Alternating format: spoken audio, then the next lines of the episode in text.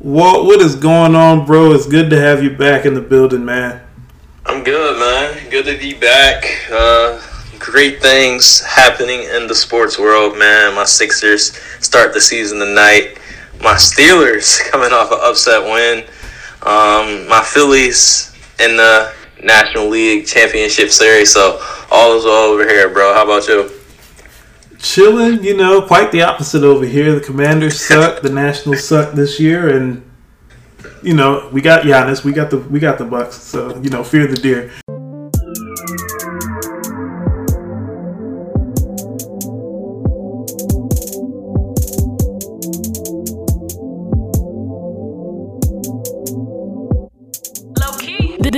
Play by play analysis. Devin Ashby on the mic, so you know it's hella lit. Better plug your headphones in on Apple Podcasts, and we up on Spotify. Ooh, on Anchor too. No parachute, we so fly. We talking sports and music. What's the newest? And that culture. Better stream, yeah, you better tune in. It ain't gonna cost ya. We talking sports and music. What's the newest? Got exclusives. Yeah, we do this play by play. Follow the page, eh? If you don't know, don't worry about it. This here is the play by play analysis podcast. It's your boy Devin Ashby, SK play by play. If you know, you know. If you don't know, don't worry about it. Obviously, like we said, the M the MLB season is wrapping up. The NBA season is getting ready to begin.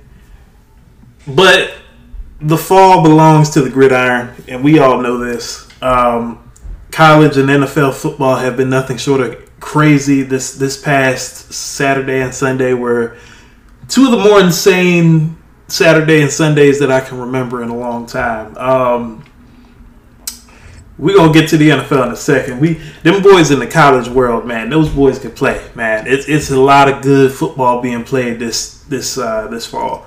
You know, um, a lot of good teams out there. One of the more surprises, I, I wouldn't say surprise, but a team that has kind of come out of nowhere to me for people that don't really know much outside of the Blue Bloods.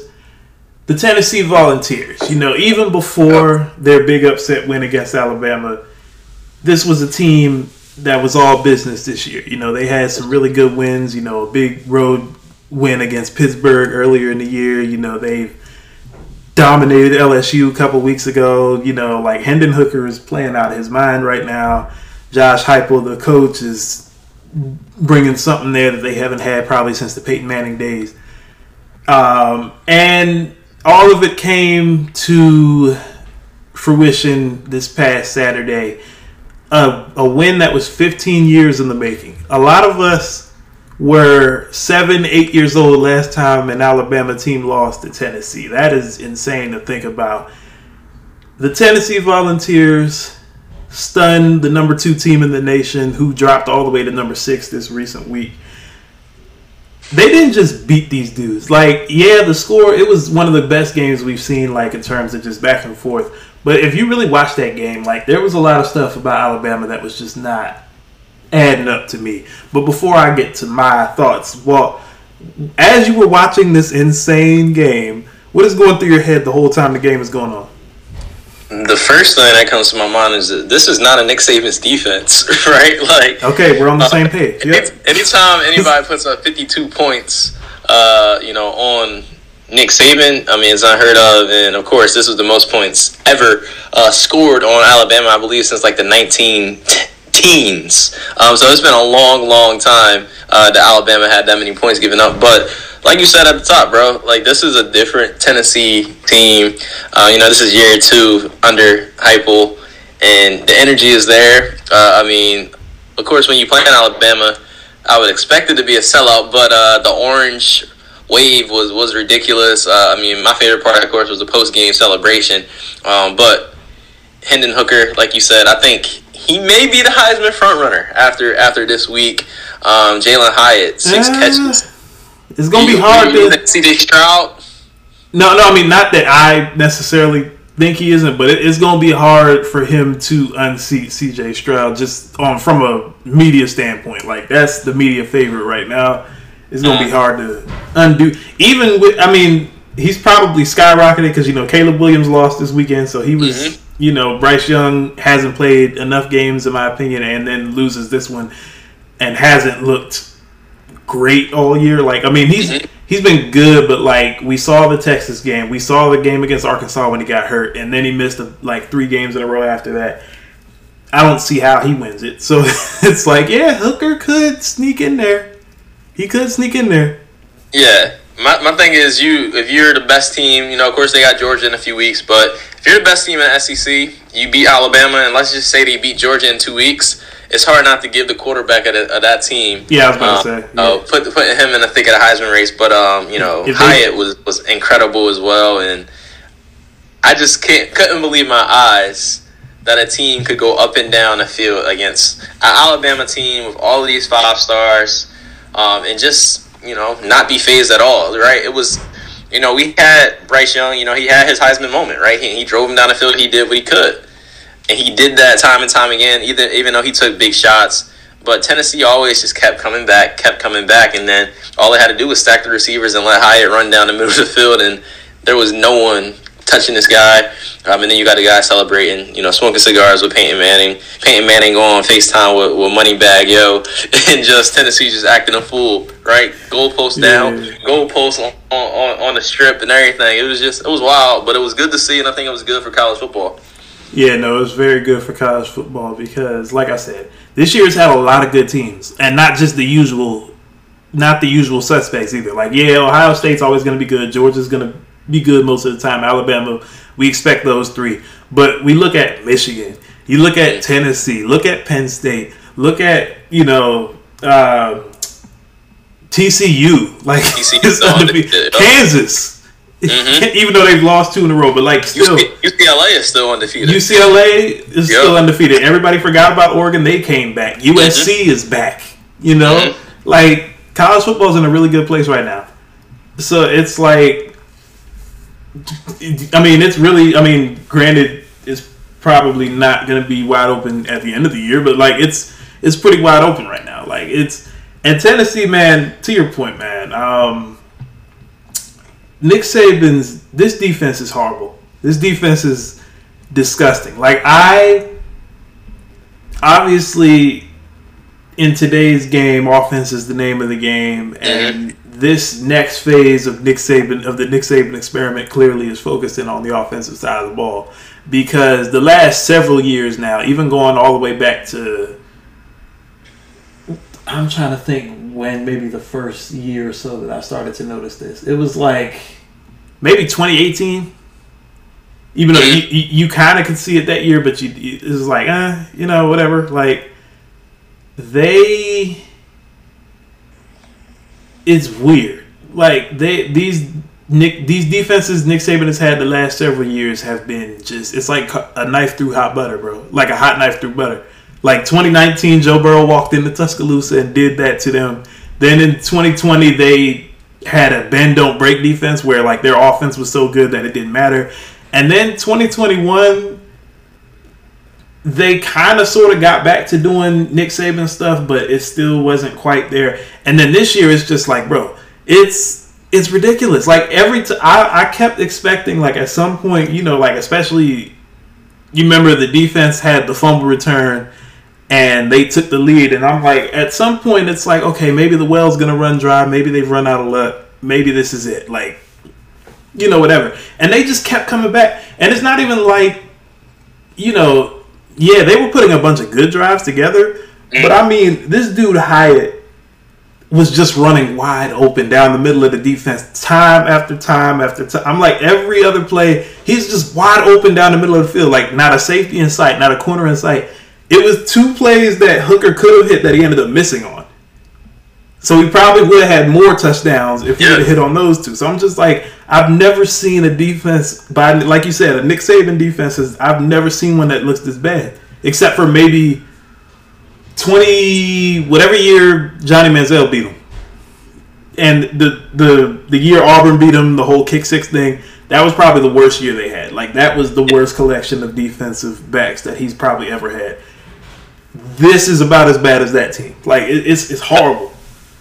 And and the crazy thing is, even with the best player in college football, right, Will Anderson, right, he's going to be. If a team doesn't need a quarterback, well, even if a team does need a quarterback, I think Will Anderson might still probably be the, the safest pick, right? So, Right. like, even with him on the edge, and you got Dallas Turner on the other side, and then you got Kool Aid McKinstry in the, in the you know in the back end, and Branch, who also is an NFL player, right? They have a And bunch Jordan of NFL player and, and yeah, battle as well. Another uh, you know a great safety. So like they have NFL caliber defenders, and it's, it's bizarre to me. And don't don't get me wrong, right? Like we got to be honest and we got to give Tennessee credit because they do have great playmakers, and I'm sure Heupel was a great offensive coach and a great offensive mind.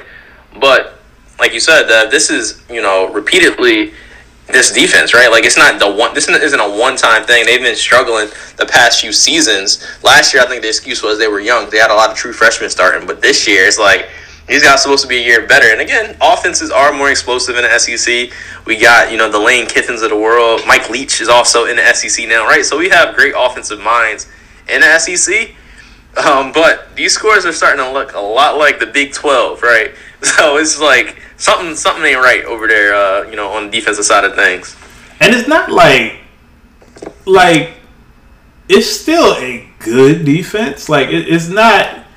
And yeah, to your point, like the SEC is way more offensive oriented now than it used to be. Like back in the day, we remember it was all ground and pound and play defense, and so a lot of these corners would get to the league and wouldn't be as good as we thought they were because you came from a conference where like Yeah. they're not throwing the ball, so like you're not being tested. But now it's like even with those guys you named, it's like, bro, on any given day, like they they put the clamps on Ole Miss, they'll put the clamps on on Mississippi State, whatever. Tennessee is just different. Like, how many times is the same dude? Nick Saban is known for putting game plans together to stop people. How many times was the same dude just going to keep running uncovered? Yeah.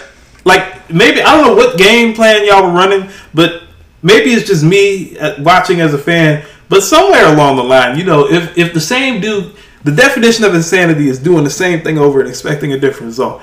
Nick, said, whatever y'all were doing, maybe I don't know, cover Josh. What's his name? Hyatt. What's his first name? Hi, Jalin Hyatt. Jalen. Cover Jalin Hyatt. Hyatt. You know, like just try it out. I don't know. Figure something out, bro. This is ridiculous. And it- and they were and it wasn't just defense.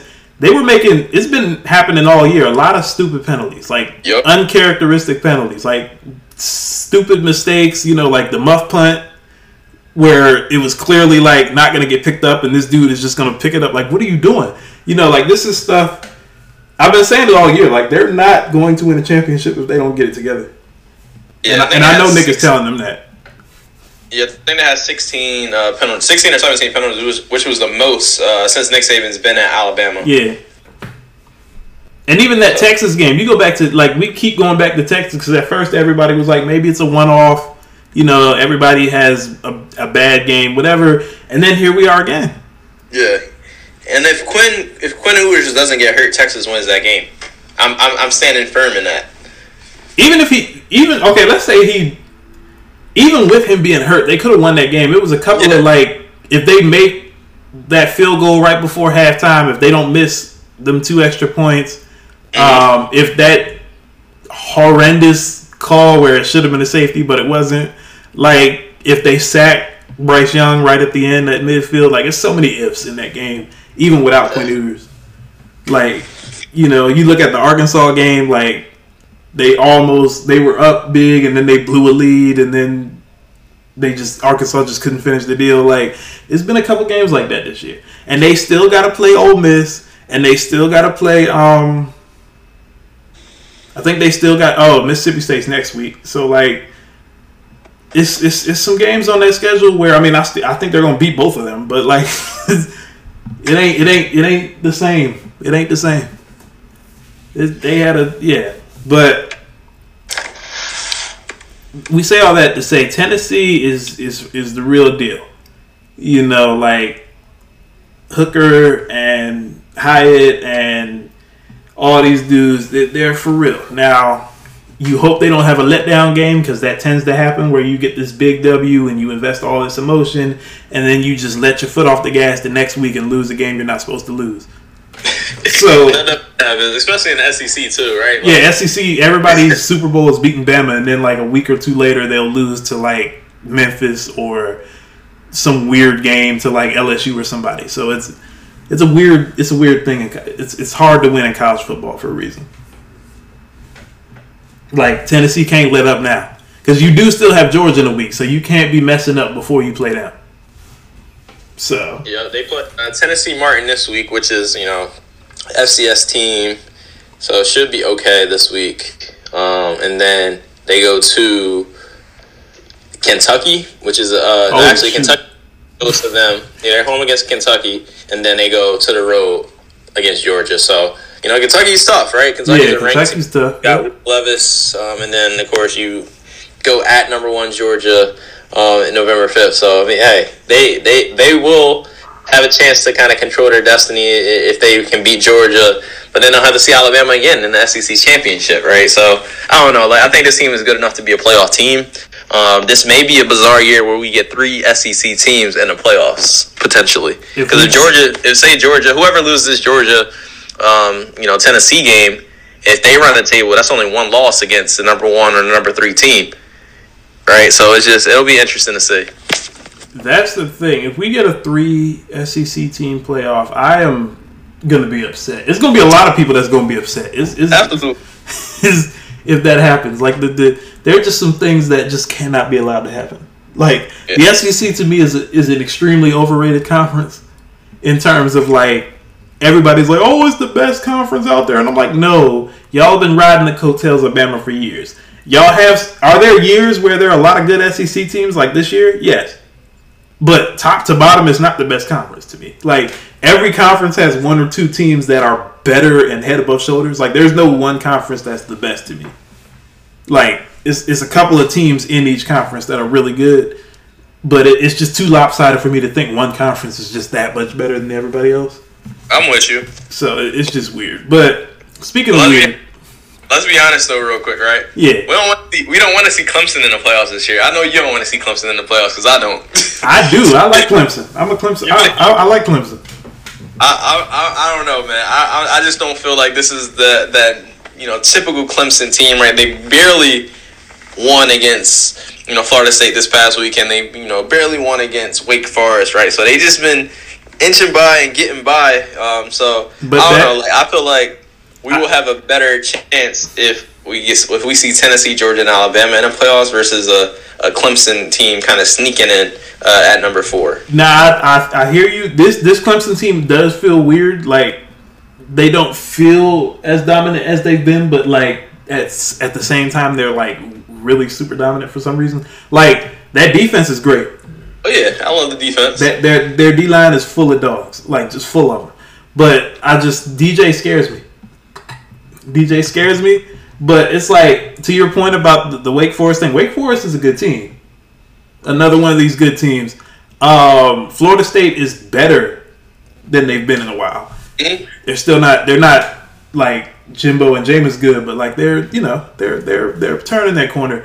And it's like I would argue that some of those years they were winning championships, they were losing some of these same games or like playing in tight games in their conference. Like remember they lost to Pittsburgh the year they won a championship, and that's their last. That's their last loss at home. Or like when they took two overtimes to beat South Carolina State one year, or North Carolina State. I mean, one year. Like they they they have weird games like that because they are so good. But that's what I talk about. About like every you know conference has like one or two really good teams. Now, a team I think I was dead wrong about is Michigan. I thought that they were going to have a letdown year. You know, I thought that because I don't trust Jim Harbaugh, I don't trust Michigan. Never have, never will. Even when they beat Ohio State, I was just like, they're going to get dusted by whoever after that. And I'm like, they come into this year and they look almost better than they did a year ago. Like that game against Penn State was crazy. They got all these running backs, and then the defense is, is pretty good. Like they could fuck around and beat Ohio State again. And I didn't think I would say that before, but like Ohio State has looked real like they beat who they're supposed to beat, but like I still can't get that first game of the year out of my mind. I can't. Yeah, I, am a, I'm a Lee Corso you right here. I'm gonna say not so fast, my friend. Right? Like, I, I, I'm I'm with you. Like Michigan's rushing attack, I mean, is ridiculous, right? Like rushing for 418 yards in a Big Ten game is is is wild to me. Yeah. Um, like Blake Corum, I mean, his the way he's been running the season is ridiculous. But then Edwards, when he came back, like I love Donovan Edwards. I think he's out of the Michigan running backs. I think he's the best pro prospect by far, um, just because you know his size, 6'1", 204. Um, and then his ability to catch the ball. I was at the, the, Maryland game last year. I think he had like three receiving touchdowns, right? So he's just a fluent athlete, big, strong kid, only a sophomore. Um, but when you, when you add the, the running element with J.J. McCarthy, so you got three guys that you got to worry about on the ground. This team is dangerous. Uh, the defense, even losing, you know, Hutchinson and Ojabo, right? They still got some guys out there that can can you know get after it. Mm-hmm. Uh, but I don't think we've ever seen a receiving corps like this Ohio State, and this is even with two first round draft picks leaving last year, right? right. We got Marvin Harrison Jr. We got Egbuka, and then of course you know JSN whenever he gets healthy. And we talk about that three headed monster with CJ Stroud throwing a football. And then TreVeyon Henderson as a running back. Yeah, of course, right. And then and then you also got uh, I believe what's it, Miyan Miyan Williams, I believe, who also yeah. you know can run the rock, right? So like that offense, like, and I've been telling people, I think Ohio State is the number one team. Like Georgia, great team, but their offense is nowhere close near as efficient as they were last year. Even with Brock Bowers, they just don't have a rushing attack like they did last year. But um, that Ohio State offense is by far the best offense in college football, and I don't think it's remotely close. Uh, and then they do have still some you know some holes in that defense, but I think they're a lot improved. They haven't played anyone yet, but um, I just don't know if a team can stop Ohio State's offense. Um, and let's say we get into a shootout. We saw Alabama give up fifty something, and we also saw Tennessee give up you know big points as well. Give up 49 points. So I don't know. If, if I say first team to 60, I feel like I'm, I'm going with Ohio State. I like my chances with them. So that's where I'm at with it. I don't know if Michigan could score like that. Running the football, you know, I feel like a good enough team could, you know, could, could stack the box. And then that's what I guess Michigan fans are saying. That's why we got JJ McCarthy now, but I don't know if he could really do it as well. Yeah. See, JJ McCarthy is weird to me because, like, he's okay at everything Mm. Like clearly they're most potent when they can run the football, but like what McCarthy is that doesn't do anything particularly well. Like he's a okay, he's an okay runner. You know, he throws the football okay. The only thing that's with Michigan, like who are who is he throwing to is the question. Like like you you mentioned all the receivers that Ohio State has at their disposal. Who is Michigan throwing to? Is my question. That's that's that's where they could run into problems is it's like they got to figure out if, if you run into a stout defense that can like stifle your run game, then what happens? What, what do you do? Like, what do you go to? Ohio State can throw whatever they want at you. Like, oh yeah, okay, cool. You can shut down Paris. Uh, I mean Marvin Harrison Jr. Okay, whatever. We'll just throw it to the other side. Oh, you want to decide that you we can't throw the ball this week? Let's just run it down your throats with TreVeyon Henderson and C.J. Stroud. Like, and then you know their defense is is is good enough. You know, like college football at this point, like by design, everybody, all the best teams, it's bend don't break. Like defenses, if you can get after the passer and can get turnovers and can get opportune stops at opportune times, you are good to go. Like nobody's really shutting anybody down anymore. it's just not that type of game anymore. So it's like you know that, that when they when they go up against the Georgias and Alabamas of the world, like they can get in shootouts with them. Mm-hmm. It's just a matter of like, oh, can we get a sack on this key third down and force them to punt here? Can we force this turnover here? You know, can we play field position even though that doesn't really matter anymore either? Like, you know, so there are some things where it, it'll come in handy. It's just weird, but yeah, college football is uh, in a good place. It's in it's in a good place. It's in a really good place. I mean, like I said, TCU undefeated. I think they are. You know, mm-hmm. you know, Texas is pretending like they're they're acting as if they want to be back now. Finally, uh, which is weird. It's going to be really weird next year when Quinn Ewers and Archie Manning are fighting it out for the quarterback spot. That's going to be a weird thing if, if Ewers really is that dude that we think he is, and if Manning is that dude we think he is. Like that's just going to be interesting to see that play out if he even goes there because he might go somewhere else. But yeah, that's what that is.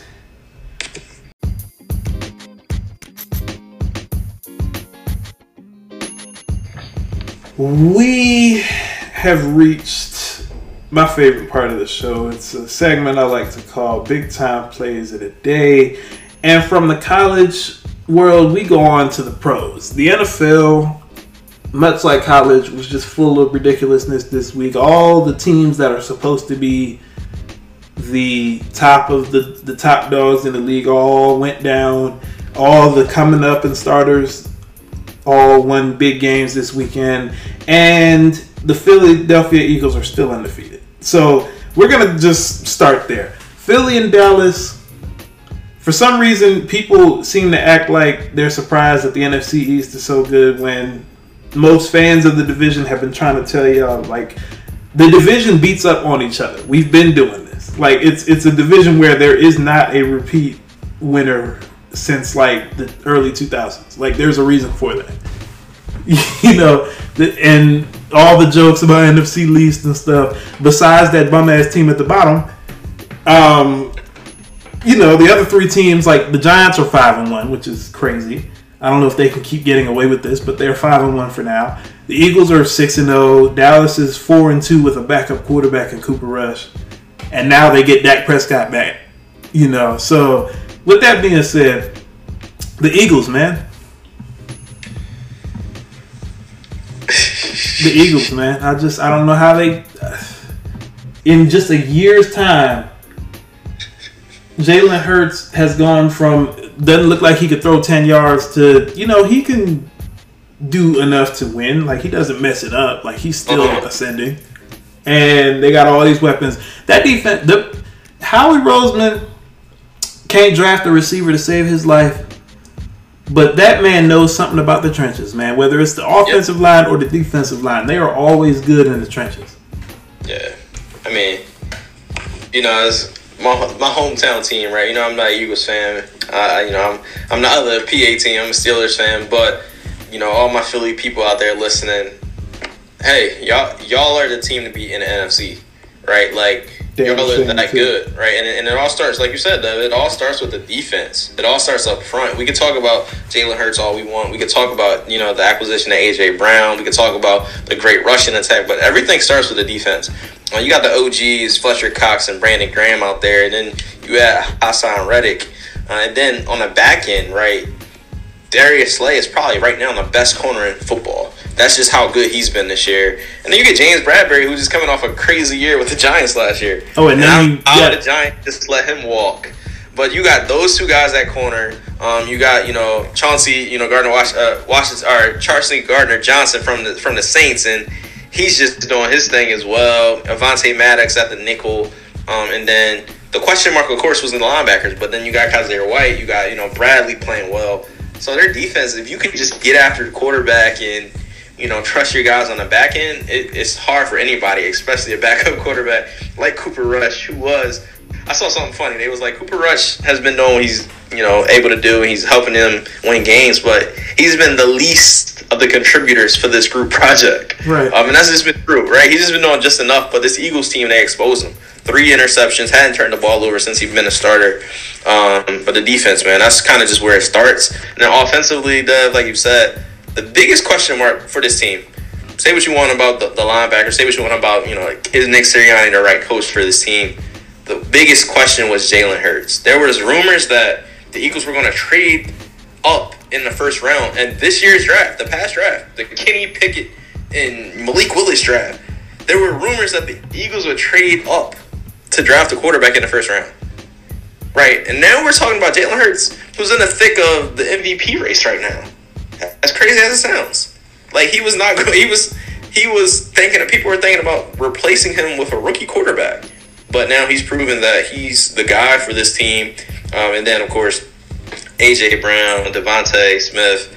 Um, but more than anything, it's the offensive line right now. I feel like that's carrying this Eagles team, and it's that rushing attack. You can give the ball to Miles Sanders, who's getting in the end zone this year. You also have Scott. You also have Gainwell, right? And then of course you got to worry about Jalen Hurts and, as a rushing threat. So, hey man, the Eagles are going to be tough to beat.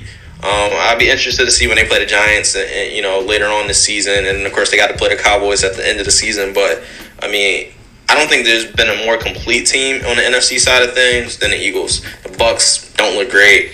Minnesota Vikings probably will be the second best team, you know, right now, which is crazy to say. And the Eagles are ready to beat them. the Vikings, as long as they keep playing games at 1 p.m., yeah, they are good. they are good. 1 p.m. Kirk Cousins. 1 p.m. Kirk Cousins is that dude. Now, if you got to play anything four o'clock or later, y'all got problems. Anytime four o'clock or later, if the sun goes down while y'all playing, you just might as well call it quits. Just just wrap it up because Kirk Cousins, just like with the Eagles, their biggest question is Jalen Hurts. The biggest answer for Minnesota is Kirk Cousins. He's clearly not that dude. He's trash. But anyway, we're not going to drag on them because they're five and one. But you talked about the Giants. The Giants can't keep getting away with this. Like they they can't. Like please tell me they can't. They can't keep getting away with this. This is this is ridiculous. Like Commanders people had that hat to hang on like, yo, at least we're better than the Giants. And then apparently no we're not. We I keep saying we like I'm a fan. No, they're not. You know, like it, it's just it's ridiculous. Like how do the Giants keep doing this? This is ridiculous. Even though they can't beat nobody in the division, but like you beat a, a, list of quarterbacks that includes Lamar Jackson and Aaron Rodgers, and yet somehow people still are not sure about like what this team is supposed to be. And then on the other side of New York, the damn Jets are four and two. Like what is what is going on in the state of New York and Buffalo, who is supposed to be good, but like these other two teams, it's like, bro, the state of New York living it up right now. Now, I mean, it's too bad the basketball season began and the Nets and Knicks are just both what they are. But mm-hmm. but like, yeah, it's crazy. It's crazy. But you talk about the NFC and it's like the Eagles. Nobody thought that coming. Well, I wouldn't say nobody, but nobody thought the Bucs would be this bad. Well, okay, let's rephrase that again. We did not expect the Bucs to be this awful. At least most of us didn't. Your Steelers, man, they got the job done, man. I don't know how y'all did it. I, I mean, I don't know how have did it either. Uh, I was at the point where I said, I'm not even gonna watch the Steelers play until TJ Watt comes back. Right? I, I, had the game on. I had the TV on Red Zone this week. I didn't even have up my second screen. That's how. That's how done with the Steelers I was. The secondary was depleted, but we still. Kenny Pickett still beat Tom Brady. Well, um, so Kenny, Kenny that's all I got to say. So I, am riding high this week, and, and, I won't get too happy because you know we do play the Eagles in two weeks. now I will say Kenny and Mitch actually beat Tom because Kenny had a concussion. Yeah, yeah, yeah, yeah. I will say for the Steelers that I do have y'all beating Philly because y'all are catching them out out of a bye week. Mm-hmm. That's that. That is the saving grace. That is the one thing I think. And the, plus, this is also the NFL. Like the best team ain't always gonna win in the NFL. This ain't college. In college, the best team always wins. The NFL, it ain't working like that. Like you know, anybody can beat anybody one time. You know, so it's like y'all could beat them in two weeks because you're gonna catch them when they're coming off a bye. They're already undefeated. Nobody goes undefeated. Like it's gonna be some weird, ugly game because they're coming off a bye it's just weird. It, I've I've seen weirder things, and I think it's at home or is it in Philly? It's in Philly. It's in Philly. And yeah, so I have seen I've seen weirder things happen. I, I ain't gonna hold you. but that being said, um, y'all do have a Sunday night game against a certain quarterback in Miami who's supposed to be coming back. Um, take some deep breaths. I'm gonna take some deep breaths, man, because because um, no, he needs to take deep breaths. Because good lord. Yeah, I'm, I'm, I'm gonna send up a, a, few prayers for him. Um, yeah. Even Steelers fan, I, I'm gonna still pray for Tua this yeah, weekend. it's just weird. It's weird all around. Speaking of weird, um, how do the Falcons? Do they know what they want to do? Is my question. Like, are they are they trying to win games? Are they trying to get better draft position? Like, do they know exactly what the plan is this season? Because it doesn't. They just seem to just be playing off vibes. Like, one week they look horrible, then the next week they beat the 49ers. Like what, what's what's what's the deal down in Atlanta? It's just it's really weird. Yeah, I mean, if you see, if y'all can see my, you know, my, my facial expression, I'm, I'm, I'm just as confused as you are, Dove. I mean, I think we're just as confused as the whole, you know, ATL contingent is. you know, and that's a bittersweet thing. You know, Kyle Pitts is that's my, my younger cousin, and you know, my family even went to the game this past this past weekend, so they were excited about the win. Um, but the fact that this team has a quarterback that should not be throwing the ball more than twenty times a game, but the two cornerstones of your offense are Kyle Pitts and, and Drake London. We're talking about a receiver and a tight end that need the ball, right? You're trying to build an offense around them, but you got a guy like Marcus Mariota who's supposed to just be carrying the torch, but also kind of tanking so that you can draft a CJ Stroud or, or Bryce Young. But or at least pretend at, like you believe in Desmond Ridder. Yeah, uh, you know, yeah, or Desmond Ridder, right? But at three and three, maybe Arthur Smith's, you know, kind of playing for his job. I, I, I don't know, but I, I, I had no expectations for them to beat the 49ers, even though the 49ers are banged up. But for the Falcons to be sitting here at three and three right now is, you know, beyond me at this. And I don't know. It's just that whole NFC South, like it's you said, bro, is bad. It's weird. it's a bad division. Like Bucs are three and three, and they don't know what they're doing. Falcons are a weird three and three. Panthers are just awful, and, mm. and the Saints were supposed to be this team. Everybody was like, "You got all these weapons. They they're supposed to be like a quarterback away." And mm-hmm. it's just it's weird. It's a weird division, you know. Yeah. And and um, Kyle Pitts, like just just an idea of how weird things have been in Atlanta. They said the touchdown he scored was the first time he scored on American soil. Because they said he scored in London last year and has not scored another touchdown since or yep. before. That is the weirdest. Like I saw that flash across the TV and I was like, "Are you sure? Like, you for real? Like, I'm like, am I? Did somebody make a mistake?" And it's like, no, he has not scored outside of London until this past weekend. That's just the craziest thing in the world to me. Mm-hmm. It's, it's so crazy to me, but I don't think anything was as crazy as every time the Bills and Chiefs play is just you know well every time since you know like we all saw that playoff game. We all know the story at this point. This is the rematch.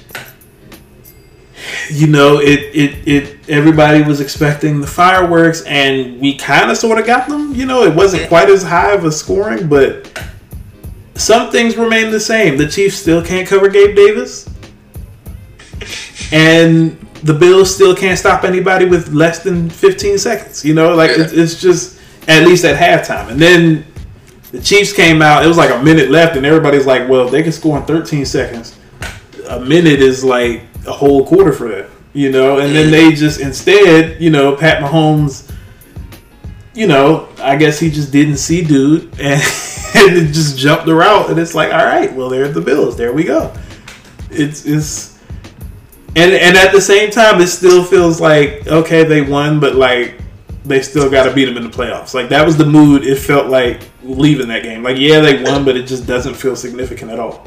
Absolutely. I mean, this was this was game one, right? And and this is kind of how I think everyone will start to look at this matchup yearly.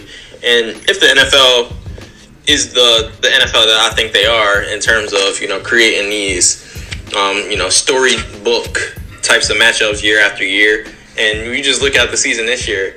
Um, when you know Russell Wilson kicked off the season playing against the Seahawks, I think the NFL knows exactly what they're doing in terms of building these matchups um, each year. And I think the Bills and Chiefs should be a matchup every single year. Um, when you we talk what about is? the two best in the league, right? Like I think you need to have this matchup every year, kind of like Peyton and um, you know Brady back in the day, but uh, on steroids when we talk about Allen versus Mahomes. Um, so yeah, bro, like they'll see each other again if everything happens like the unless there's another uh, Cincinnati Bengals team um, out there this year. But I think the Bills and Chiefs should meet again, um, probably in the AFC Championship this time. Um, but um, bro, if if you think what I'm thinking, I think the biggest difference. You mentioned Gabe Davis, but we got to also talk about Stefon Diggs, who you know had 10 catches for over 140 yards. I think Mahomes misses Tyreek Hill more than you know Kansas City thought.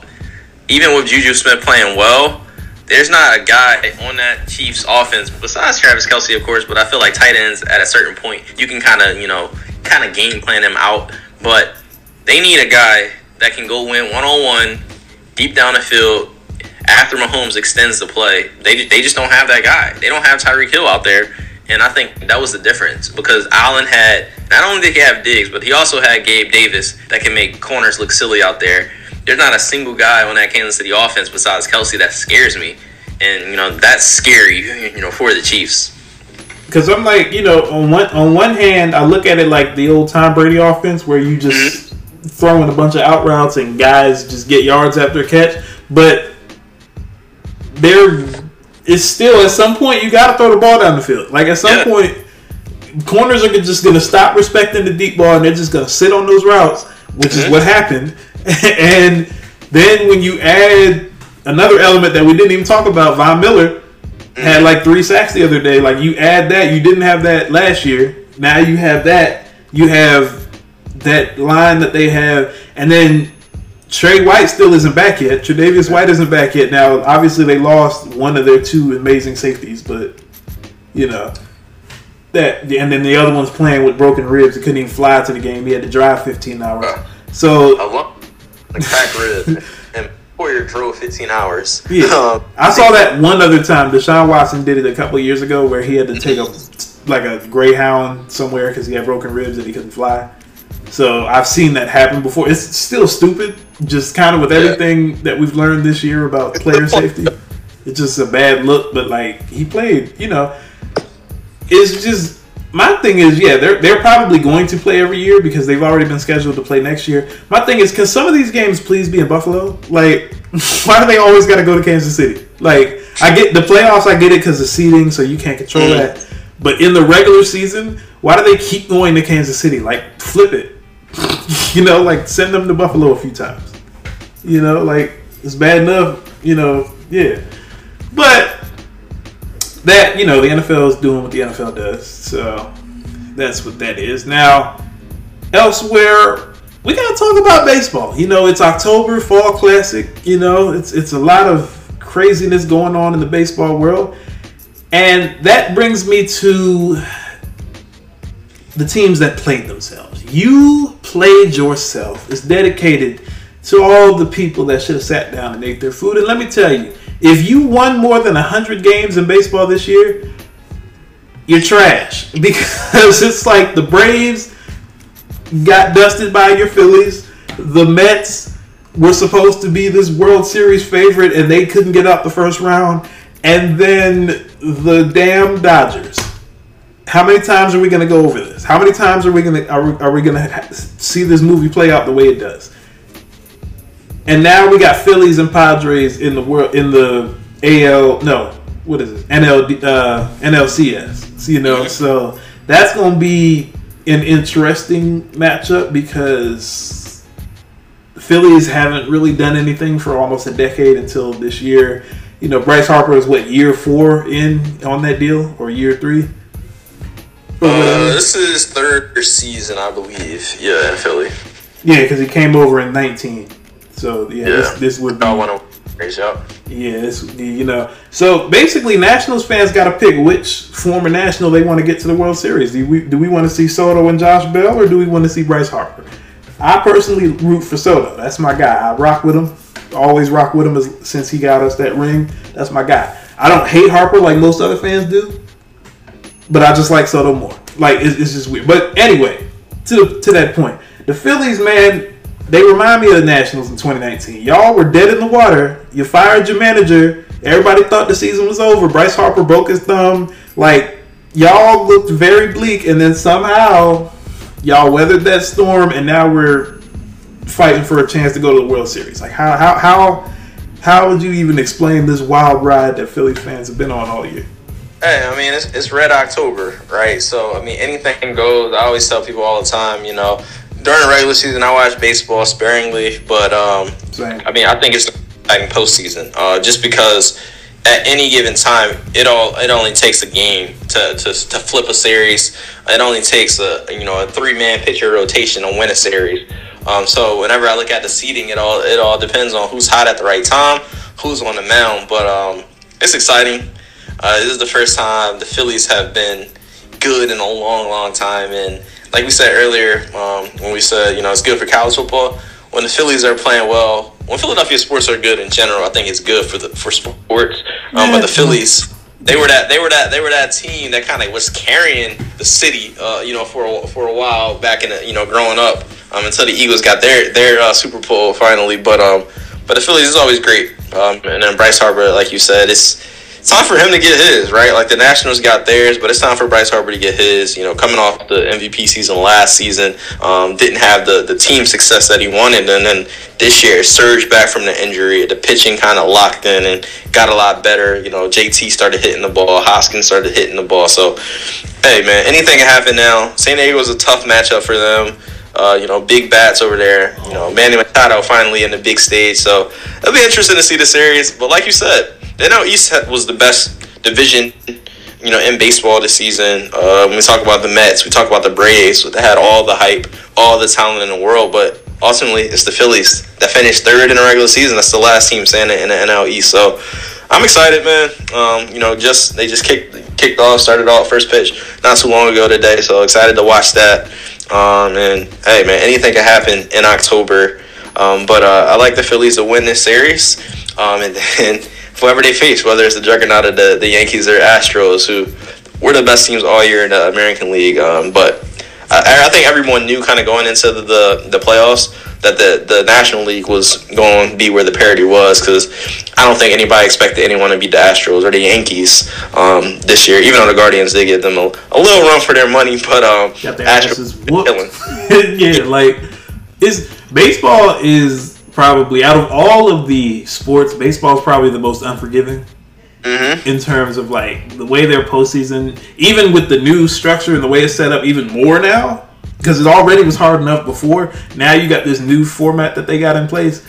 Yeah. Baseball is probably the most unforgiving sport because it's like, bro, you play 162 games in a grueling regular season and all it takes is for a couple pitches to get hot in October, and you fuck around and be done with the playoffs in like two games. And it's like yeah. you blink the Mets. Look at the Mets. The blink of an eye, their season is over. And it's like, what do we do now? Like it's like, what do we, what do we do? How do we come back from this? It was like, you know. Also, Phillies, y'all got y'all got a uh, y'all, y'all got to uh, keep up the um, tradition. Y'all got tradition to maintain. The Nats won. It, the Nats beat the Astros in 2019, and the Braves beat the Astros last year. Y'all, y'all got to keep it up. And at least is rocking strong the last five years in the World Series. So you know, y'all y'all can't y'all can't y'all can't let the train off the tracks. You know, y'all got to keep the train rolling. You know, I don't think you will because I, I, like the. I mean, the Padres got a lot, like you said, a lot of bats. you know, and Tatis ain't even playing.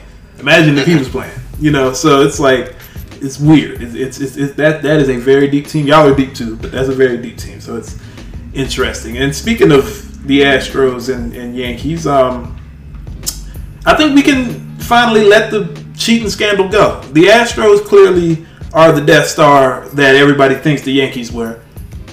Astros just keep on doing it. They just keep on winning, no matter whether they cheating or playing by the rules. The Astros keep winning and I can't do nothing but respect it.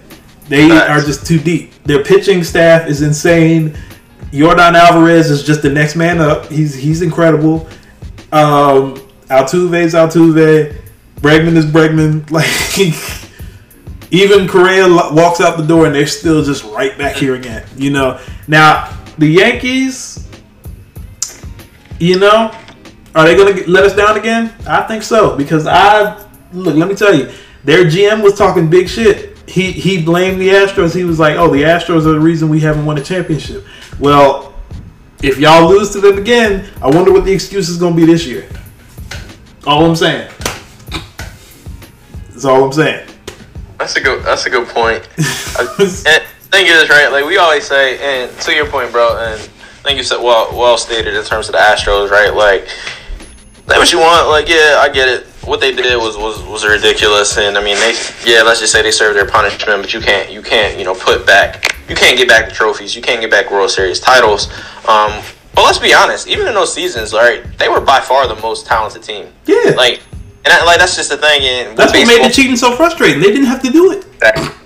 Exactly, bro. So like baseball has this like you know black mass over it. Um, when, when it comes to of course the steroids era, even when we talk about Barry Bonds, a lot of people don't like to acknowledge him. Me and you last time we were on a podcast, we were kind of joking about how Aaron Judge is, you know, but he's nowhere close to Barry Bonds' records, right? Like how great of a he's having, but he's nowhere close to you know the Barry Bonds status.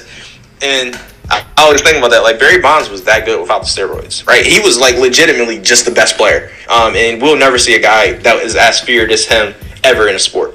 Um, and it's even about that, the right? Like steroids. we that that team, that dynasty, didn't go anywhere, right? Like they just yeah, maybe they took a year or two off, but they're right back to where they're at. Right. Um, you know, it, it, that's just how good they've been. They've just been that much better than everyone this year. So I don't even think you know maybe just because it's New York and the Yankees are the Yankees, and because they have Judge and because they have you know Stanton, because they have Cole, right?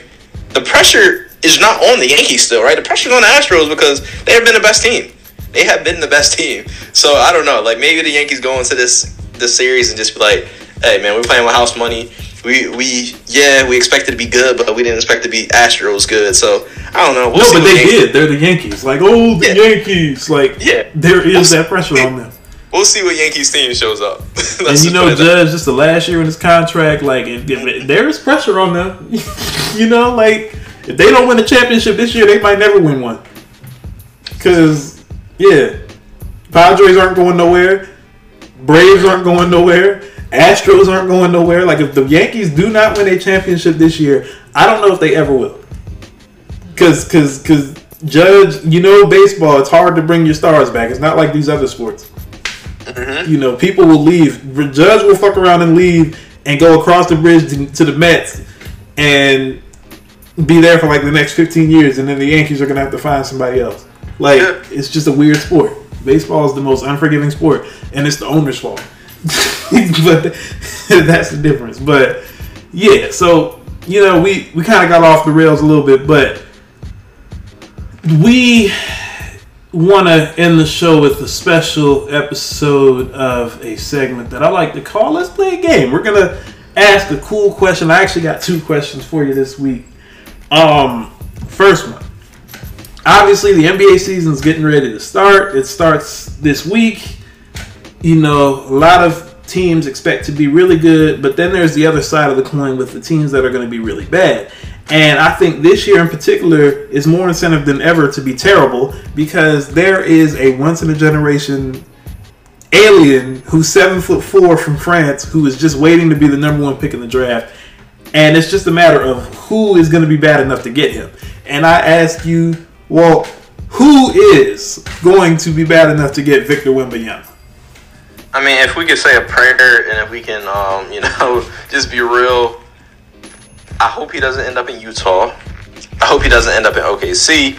Um, so, you know, by process of elimination, I'm going to go with the Houston Rockets. Um, and I think that the NBA will do a good job by allowing him to go to a relatively good sized market and, and play with an exciting team like Houston.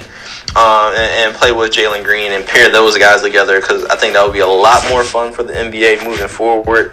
Um, the Utah thing is just a wash. Like I don't need to see that. I don't. No one wants to see Utah good. No one wants to see a great talent stuck in Utah like Victor. Um, so for for all of us, for all of our sake, I'm hoping he goes to Houston, and I think that the NBA will allow the lottery ball to kind of go in that direction. So I'm gonna go with the Houston Rockets. I ain't gonna lie. I don't think Utah will be that bad because there are a couple pieces still there. Like, actually, no, I just thought about it. Gobert's gone and Barry going and Mitchell going. Mitchell's gone. Jordan Clarkson's there, but not like he's leading the team. Yeah. I, okay, Utah. Utah might be pretty bad, but I don't think the the reason I don't think he's going to Utah. I don't think he's going to Houston either. Um, my thing is, I don't think he goes to OKC either. It's two teams that I'm looking at, and and I'm looking at it in this sense that it would be better for them that he goes there because basically, so I don't know if you saw it. Adrian Wojnarowski was talking about this dude could bring as much as like five hundred million dollars in value to any franchise that he goes to. Like there are a lot of franchises that have been starving. There is only one place in my mind that makes perfect sense for him to go that would just completely rejuvenate a fan base and a franchise like we've never seen before, and that is the Sacramento Kings. Oof, okay. And I think that he will end up in Sa- either in Sacramento or Indiana. And you know, Indiana's got the basketball history, the the, the. Pacers. You know, imagine if he goes there. You know, with all the great players they've had. You know, that could be great. Sacramento has been starving for something to cheer about for almost a decade now since that 2004 season that they had and you know that franchise needs something. They just got a brand new coach who's going to be in his first year, and he doesn't really have a whole lot to work with right now. Like Victor to Sacramento would just make so much good sense to me. Like, you know, Sacramento and Indiana are my two like first place. Probably Houston, even though the only thing with Houston is like do you pair him with Paolo? I mean, not Paolo. What's uh, what's what's that guy from Auburn? Oh, uh, Jabari. Yeah, him. Yeah, Jabari Smith. Do you pair him with him up front, and then you got two really young guys? Because he's a seven four guy, but he plays more like a wing. Mhm. So that that could be a weird thing. Maybe he does go to Orlando and ends up with Paolo. You know, that'd be a good front court. you know, but I do think he'll end up in Sacramento. Like everybody that thinks he's going to be on the Knicks, stop it. Um, they they just don't get these things. It just doesn't happen. He doesn't need to be in New York. Yeah, David Stern gave them one gift, and that was Patrick Ewing. And they um, no, fumbled the more, bag. no more gifts have been given out since. Right, right. No more gifts. You know, they could have had sack. They could have. Remember, they thought they were going to get Kyrie Irving and Zion. They got nothing. Mm-hmm. They got nothing. Nope. nothing at all. So yeah, that's what that is. Now, my second question. We were talking about the Heisman earlier, so we're going to bring that conversation back. So I, I asked you all. So let's put it like this: You are a Heisman Trophy voting media member. Like you, you hold the the winning vote to determine who wins the Heisman, right? Mhm. But you can't pick C.J. Stroud. You can't pick none of the usual suspects. No C.J. Stroud. No Bryce Young. And no uh, Will Anderson. You can't pick those three. Okay.